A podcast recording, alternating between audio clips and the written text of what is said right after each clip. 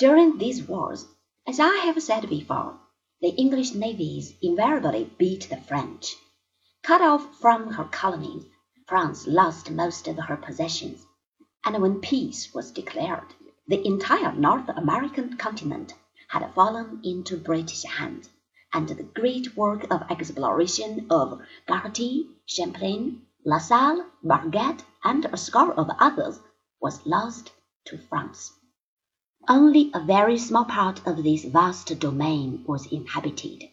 From Massachusetts in the north, where the Pilgrims, a sect of Puritans, who were very intolerant and who therefore had found no happiness either in Anglican England or Calvinist Holland, had landed in the year 1620 to the Carolinas and Virginia.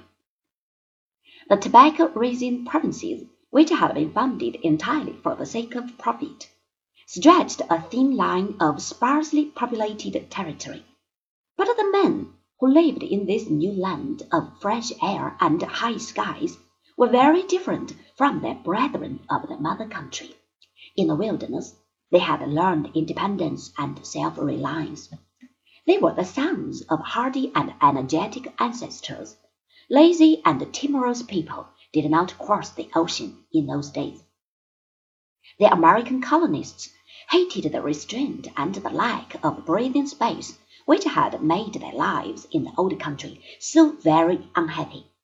They meant to be their own masters. This the ruling classes of England did not seem to understand.